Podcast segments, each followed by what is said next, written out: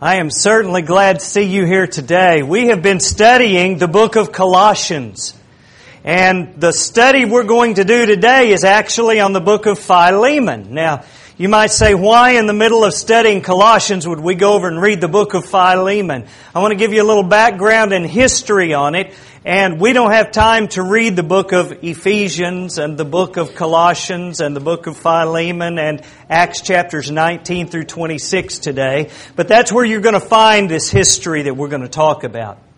Now, in the time that that uh, we're talking about here, the Apostle Paul has written some letters. He's written four letters. He wrote the letter to the Ephesians. He wrote the letter to the Colossians. He wrote the letter to the Laodiceans, which we don't have today. It doesn't exist anymore. And he wrote this letter, this little personal letter, to an individual man by the name of Philemon. Now, Philemon lives in Colossae, and the church meets, the church in Colossae meets in the home of Philemon. Now, here's a, I've got a map up here and I'm not sure how easy it's going to be for you to see this, but here's Ephesus right here. It's right on the coast. And the apostle Paul had come to Ephesus and he had begun to do some evangelistic work in Ephesus on his second missionary journey. And he stayed in Ephesus two or three years. He stayed a long time and he set up shop, you might say, in a high school, rented a room in the school, and there every day he preached in this school and he taught the gospel here at this school. And he stayed there for, like I said, day after day, week after week, month after month. It was so successful that during that period of time, the Bible says that all the area of Asia Minor heard the gospel. Wouldn't that be neat? To have an evangelistic outreach that was that successful. That's what he did. During this period of time, this guy named Philemon with his wife Apphia and his son Archippus, who live in Colossae, come down to Ephesus. Now, Colossae was way up here, about a hundred miles inland from Ephesus. And Colossae was part of three cities. Yancey talked to us about this a few weeks ago. There was Laodicea and Hierapolis and Colossae. And if you're familiar with your Bible, you've heard all of those because the book of Colossians was to the church at Colossae that met in Philemon's home. The Laodicean church, there was a church there. In the end of the book of Colossians, he says, You let them read your letter that I've written you, and you read the letter that I wrote to the Laodiceans. So it's talked about in the Bible, and Hierapolis is talked about in the book of Revelation. And there were churches in these towns, and there were three cities that were very close together, kind of a tri city area. Primarily, the, ch- the town of Colossae was, as best I can tell from history, it was a wealthy suburb area where the wealthy business people lived. If you owned a business, and you had a big Deion Sanders style house, you probably lived in Colossae.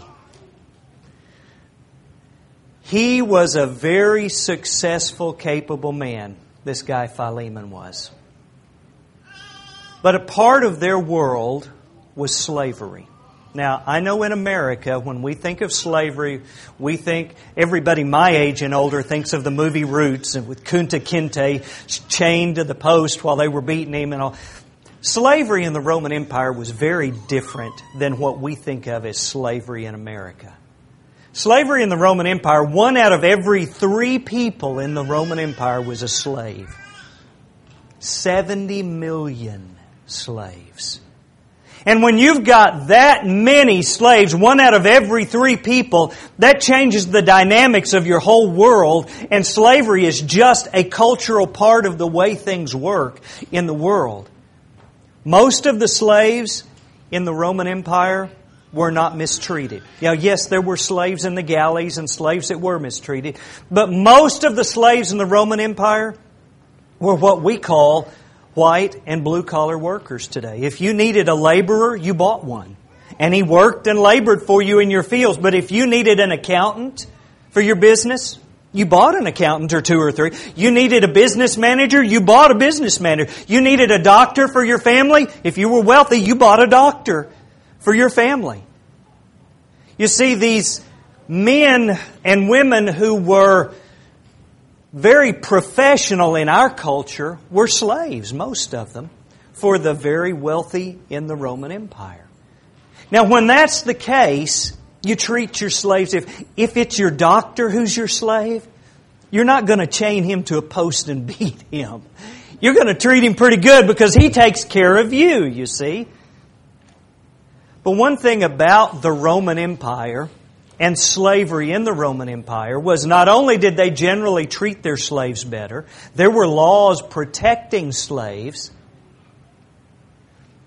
but slaves were also a different class. Now, in America, we've got wealthy people and poor people, but there's kind of an intermixture. Last night we were at Walmart and we ran across a, a, friend of ours, a lady that we haven't seen in quite a while. Her daughter, Reagan, we saw Reagan and Miss Jones yesterday.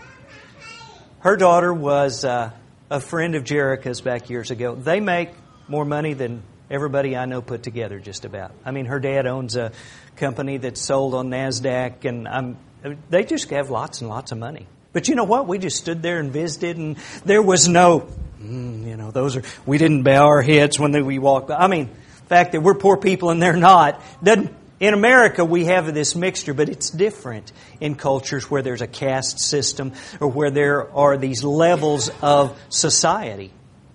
In the Roman Empire, it was very much that way. If you were a slave, you had certain rights legally. However, if you were a slave, you were not considered a person like other people.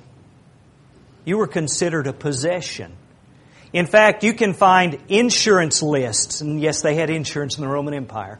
And you can find insurance lists, and they would list first all the free men in the household and citizens of Rome, and then they would list the, all the different, they'd list all their animals and different things, but they had a category they called living machines.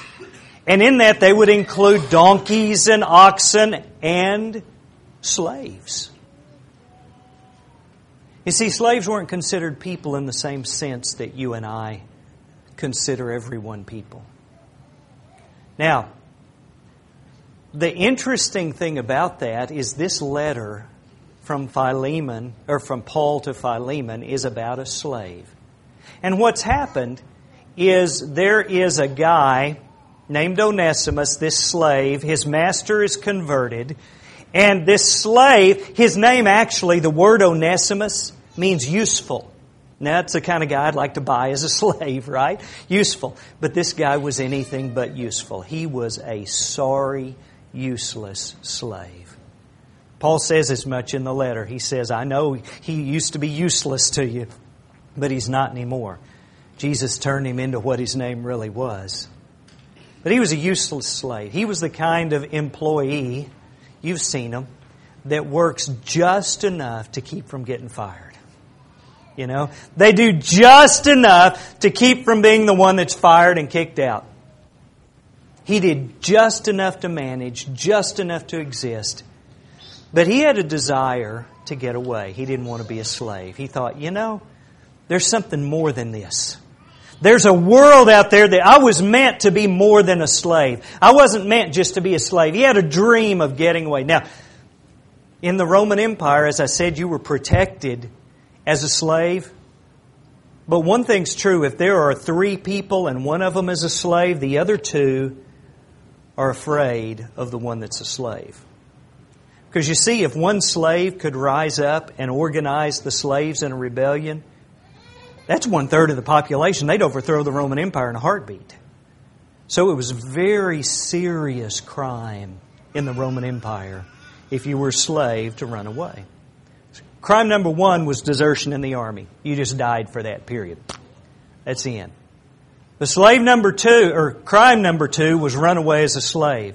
The law said in the Roman Empire, if you ran away as a slave, when they caught you, they branded your forehead with their version of an F. Can you imagine a brand in your forehead?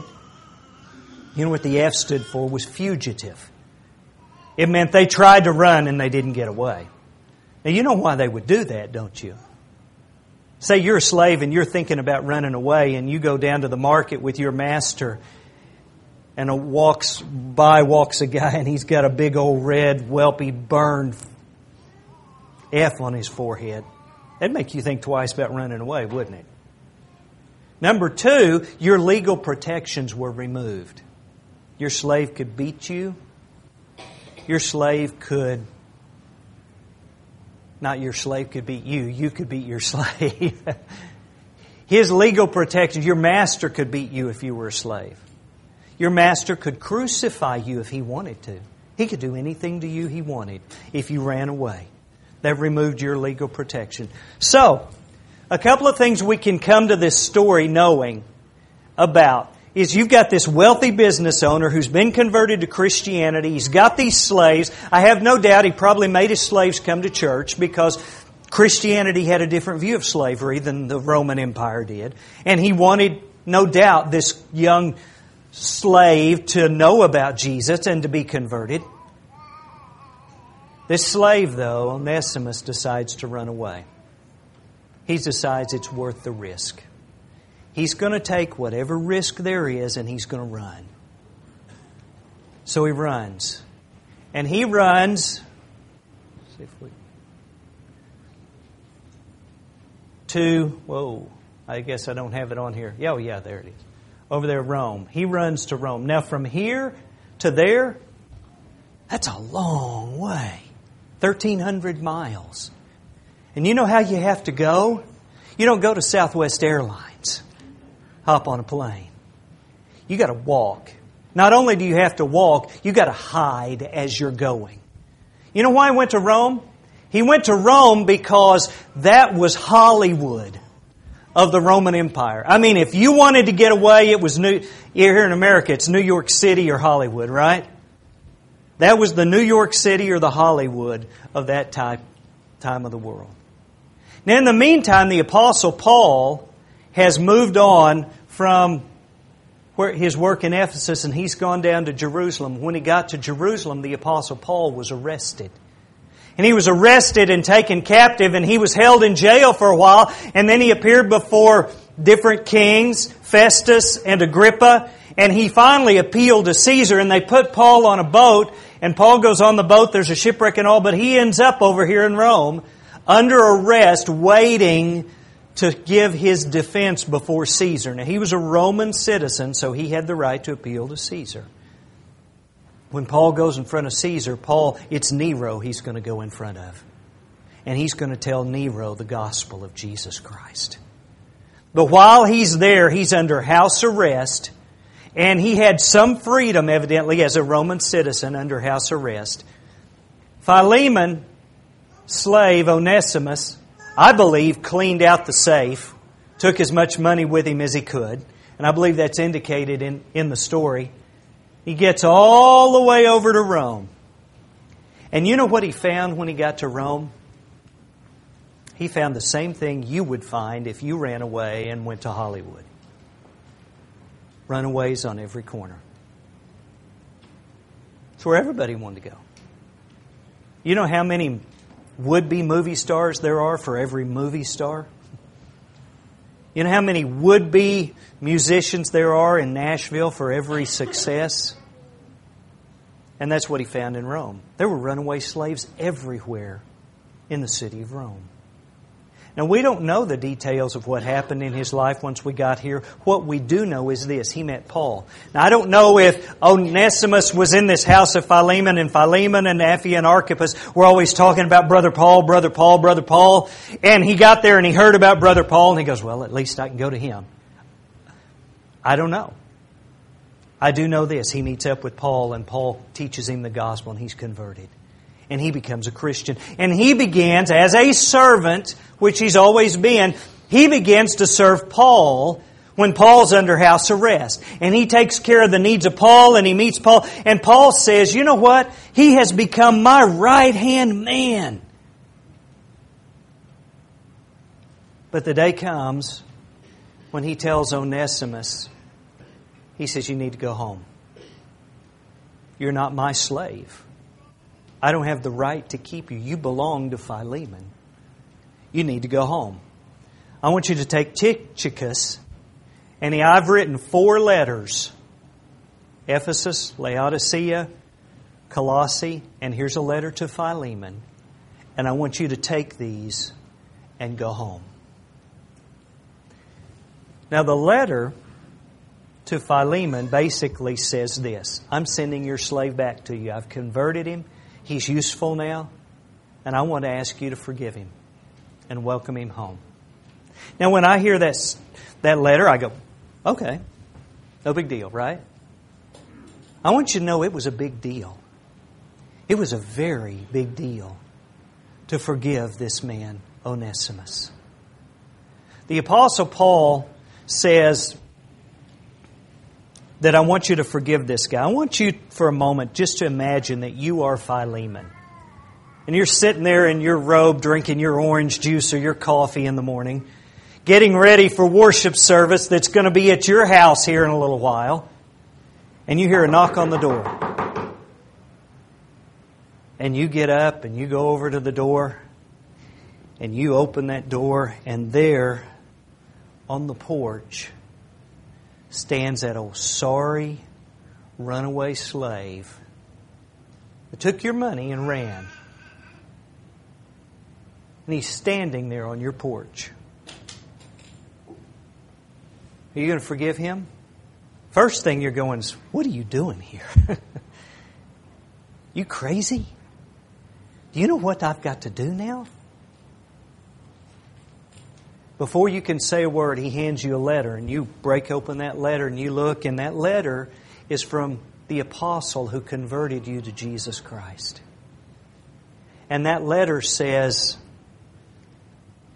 I'm not going to command you to, but I'm going to ask you to forgive this guy.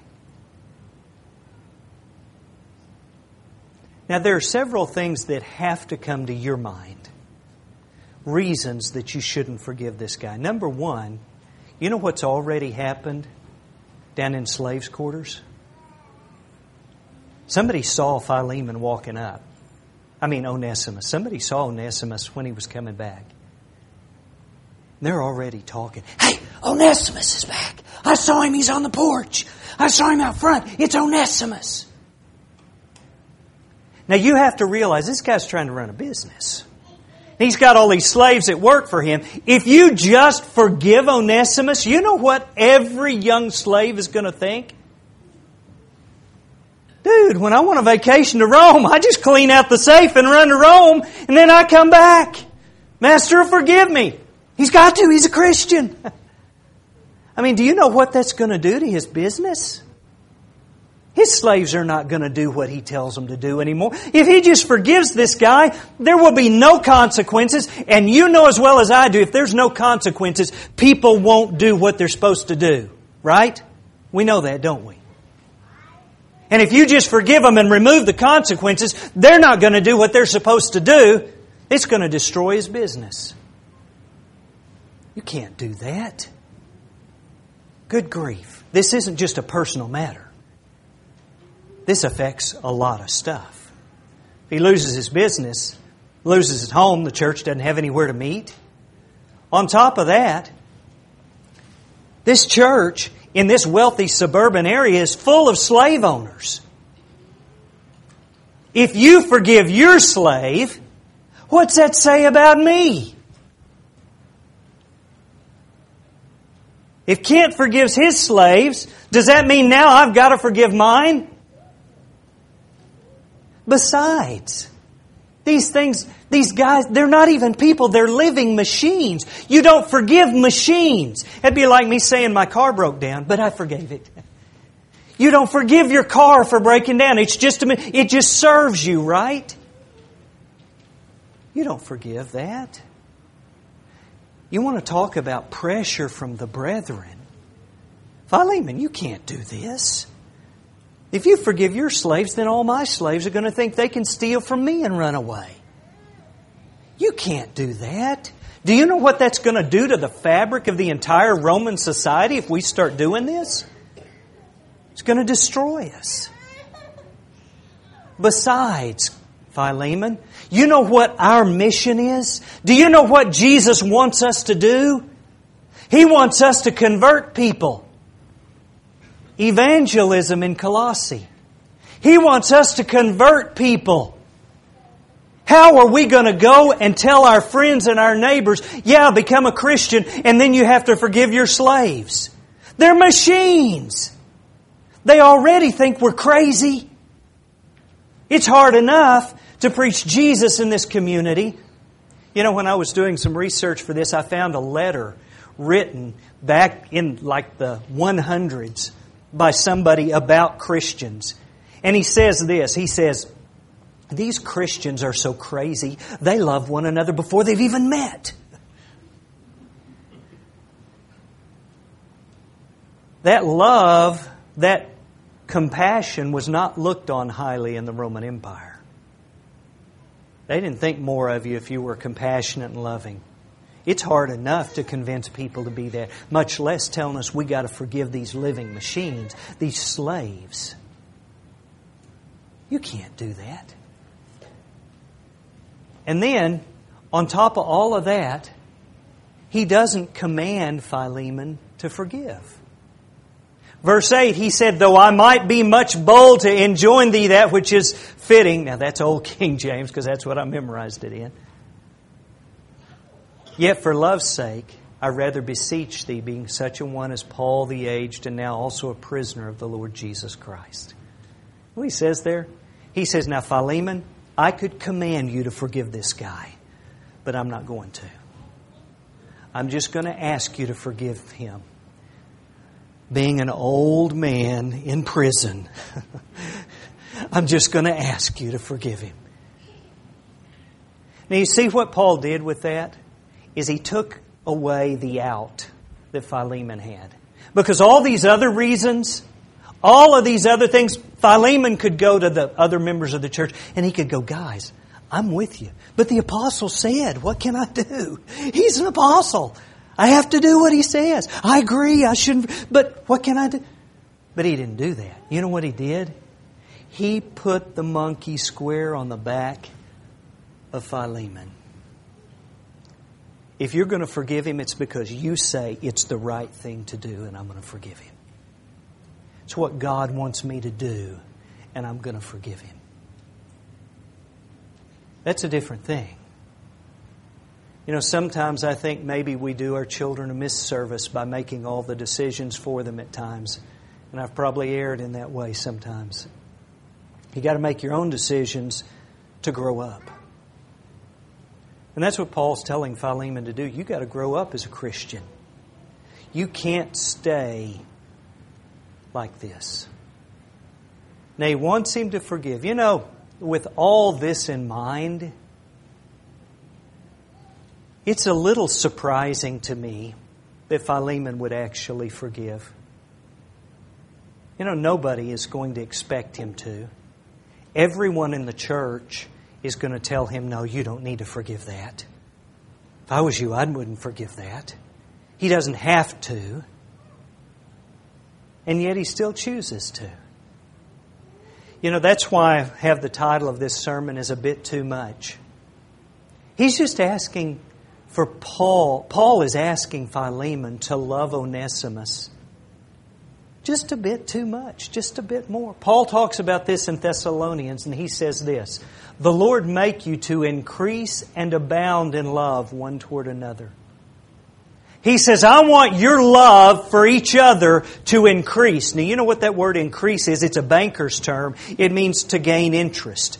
So if I put my money in the bank, it grows because it gets interest, just a little bit right now, but it gets some interest and it grows.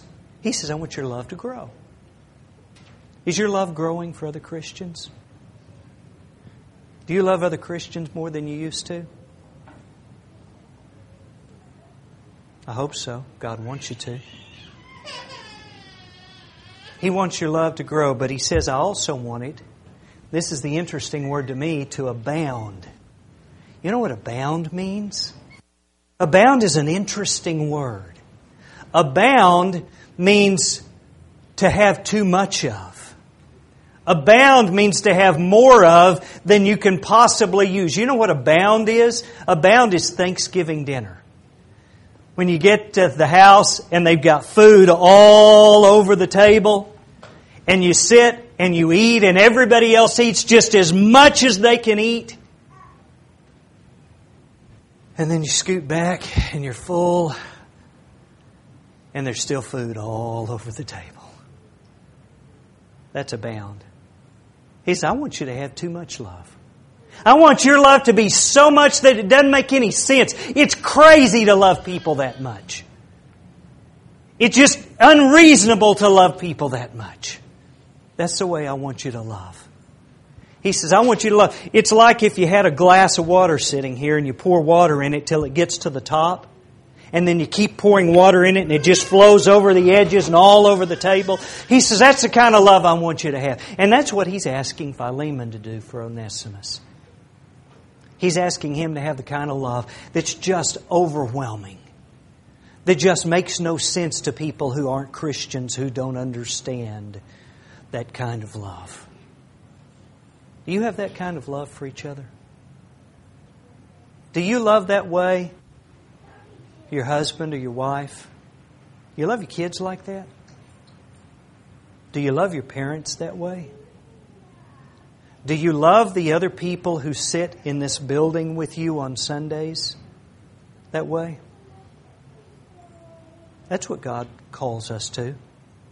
He says, forgiving one another, even as God, for Christ's sake, has forgiven you. He wrote this to the church at Ephesus.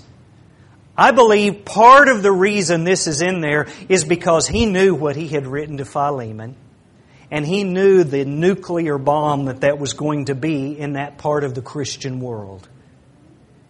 And guess where Onesimus and Tychicus land first when they're taking these letters? They land in Ephesus because that's the seaport.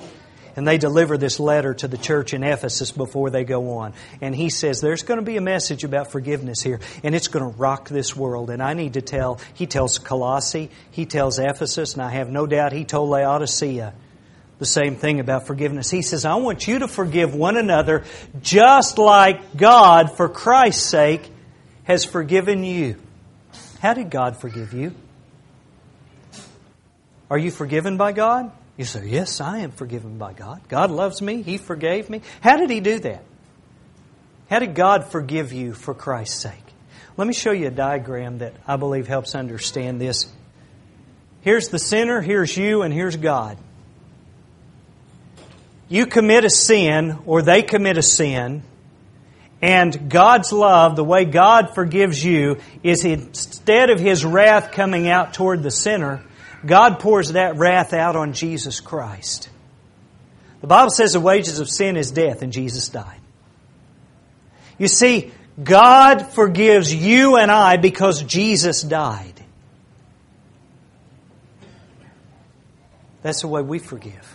He says, I want you to forgive the same way. You know why? Because sin is not just vertical, but sin is also horizontal. Because if that sinner did something to you, God's wrath is on them for what they did, but guess who else's wrath is on them? You know who else's wrath is on them. Your wrath is on them for what they did to you, right? That's what happens when somebody sins against me. My wrath is on them. And you know what? There's a little voice in my head that says somebody's got to pay for that. Somebody's got to pay. You can't just ignore it. You can't just push it away. You can't just let it go away. Somebody's got to pay.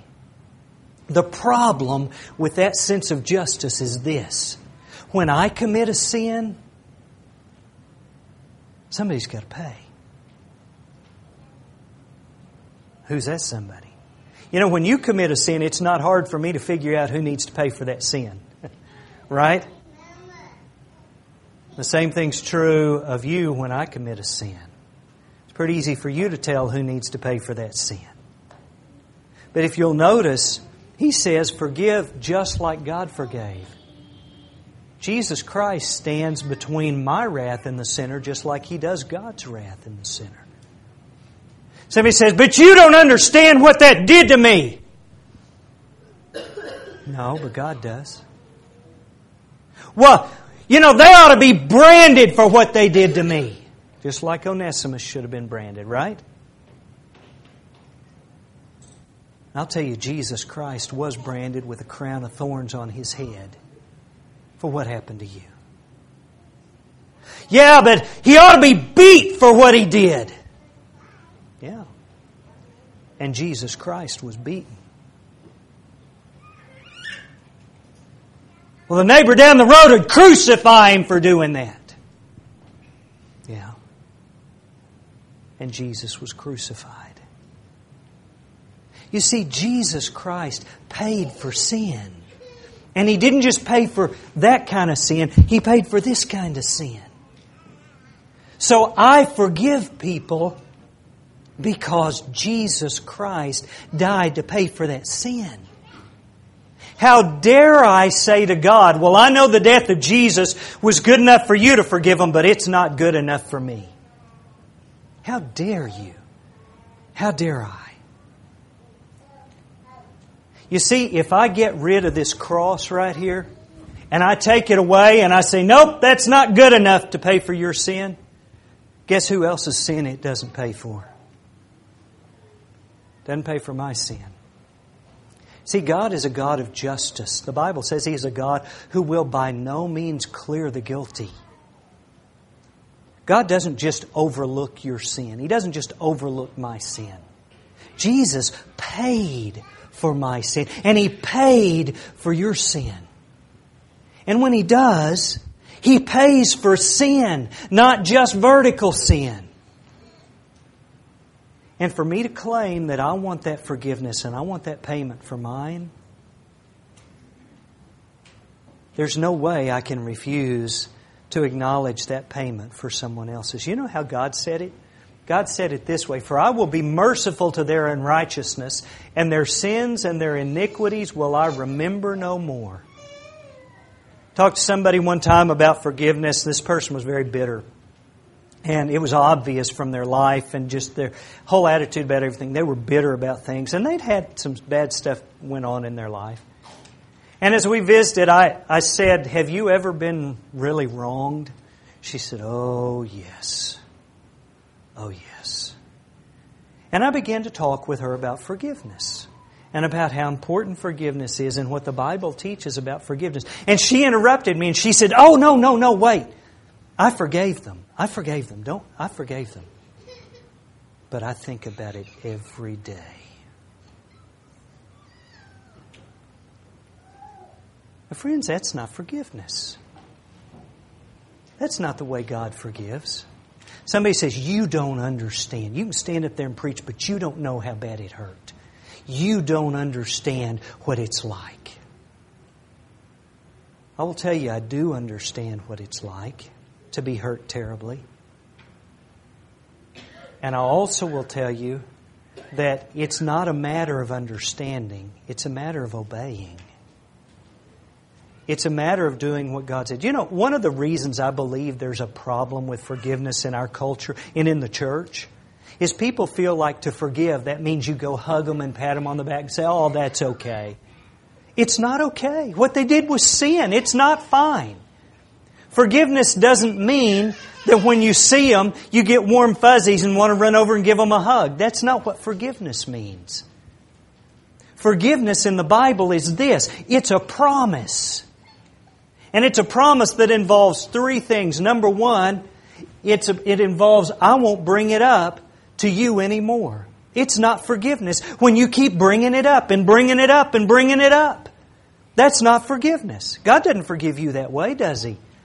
You remember some of the stuff you've done, don't you? You know what you've done. God doesn't forgive you and go, Yeah, I forgave you, but boy, I tell you what, I remember when you were in college. God never says that to me. He says, I will remember their sin against them no more forever. He doesn't keep bringing that up. You can do that. You can just never mention it again to the person who wronged you, can't you? You can do that. Oh, boy, that'd be hard. I know. But you can do it. You know what else is involved in that process is this I'm not going to bring it up to other people anymore. I'm not going to talk about it. I'm not going to tell you, hey, listen, I tell you what, I forgave him, but you know what old Jeremy did to me? I forgave him, but you know what he did? That's not the way God forgives. I want you to know there's not a person in this building that I haven't prayed for at some time or another. I've prayed for you. And I want you to know God did not tell me what you did. God did not answer me and go, Well, listen, I forgave them and all, but they did this. That's not the way God forgives. Don't tell anybody. Don't talk about it to other people. That's not forgiveness. The last part of this promise is I won't stew on it in my own mind. I won't bring it up to me anymore. And I want to tell you, granted, this is the hardest piece of it all. The most difficult piece of the pie is right here. Don't bring it up anymore in your own mind. You might say, well, I can't stop thinking about it. I just think about it all the time. I can't stop my mind from thinking. You can. We talked about that last week or week before last, how you can control what you think. It may be hard. You may have to push it out of your mind 60 times in 60 seconds. But if you'll do that, the next minute, you'll only have to push it out 59 times in 60 seconds. And it may take you a week or a month, but if you'll keep every time that thought comes into your mind, just push it out. I'm not thinking about that. I'm not thinking about that. And you just push that out and push it out and push it out. God doesn't look down at you and go, Man, I tell you what, Jesus forgave you, but that's not God's forgiveness for you. And that's not the way you forgive somebody else. You forgive by not stewing on it in your mind, not bringing it up to other people, and not bringing it up to them anymore. That's a promise. And you can do that. Somebody says, Well, do I have to forget that it happened? You probably can't forget that it happened. What you can do is what God did. He said, I will remember your sin against you no more forever. Doesn't say I forgot it happened. He says I don't remember it against you. I don't hold it against you anymore. It doesn't negatively affect our relationship anymore. It's not a broken relationship because of what you did. That's a bit too much, isn't it? That's a big thing for God to ask of you and I. But I'll tell you this in the Sermon on the Mount, Jesus talked about forgiveness. In virtually every sermon that Jesus preached, he talked about forgiveness. In the prayer, the model prayer that Jesus prayed, he talked about forgiveness. And he said, after the prayer, the only thing in the prayer he commented on was the forgiveness. Remember, forgive us our debts as we forgive our debtors. And after the prayer, he said this Because if you won't forgive your debtors, God won't forgive you. And I believe that's because if you refuse to forgive your debtors, what you're saying is the death of Jesus isn't good enough for sin. And if it's not good enough for sin, it won't cover you. Now, I know that's, that's a tall order. It's a very, very difficult thing.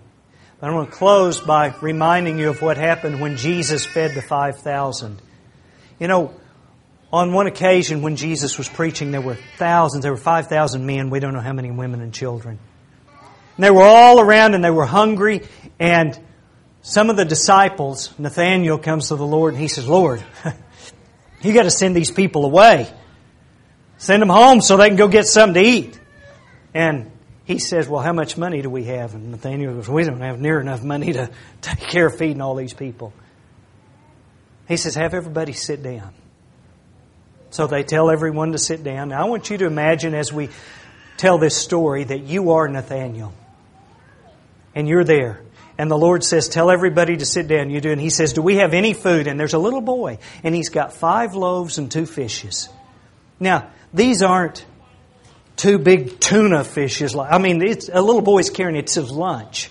You know, it's five little hard rolls and two fish. You'd get better appetizers at John's restaurant than this would be. And he's got this little dab of food, and Jesus says, Bring it to me. And he gives thanks.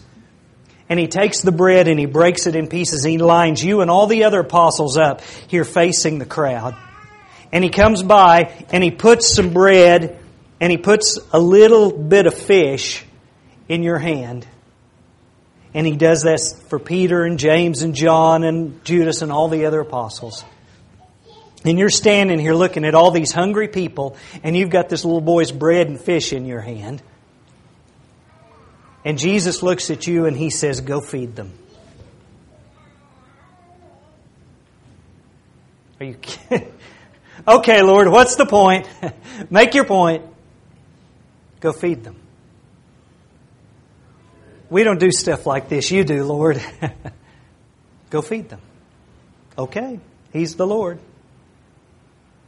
So you go out and you grab your bread and you get a little crumb and you dab some fish juice on it and you give it to Jim.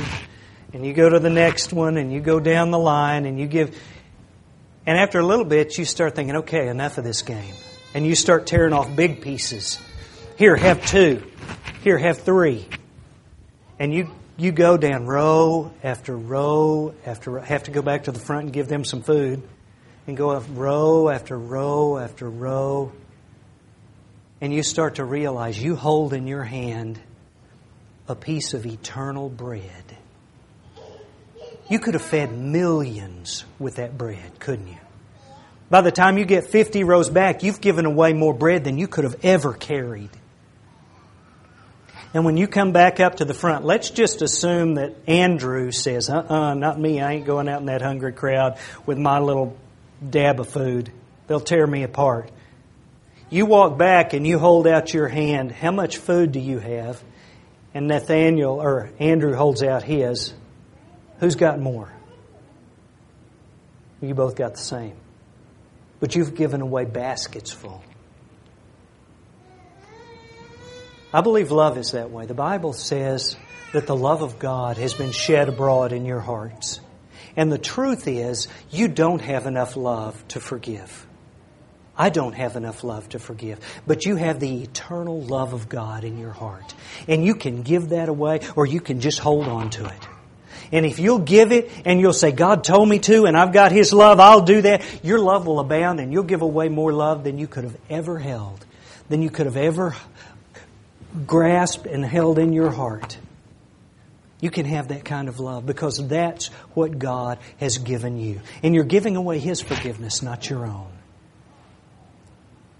Now, I know this in any crowd this size, there's people that know exactly what shelf at home you've got Onesimus on. You know exactly who they are. As soon as you realized I was talking about forgiveness today, they came to your mind. And you, didn't, you don't want to forgive. I'm going to tell you, you can. Not only you can, you have to. You have no choice as a Christian. Forgive as God forgave you. If there's any way the church can help you in that, if you need to seek the forgiveness of God yourself, we do offer a song of invitation if you'll come to the front while we stand and sing.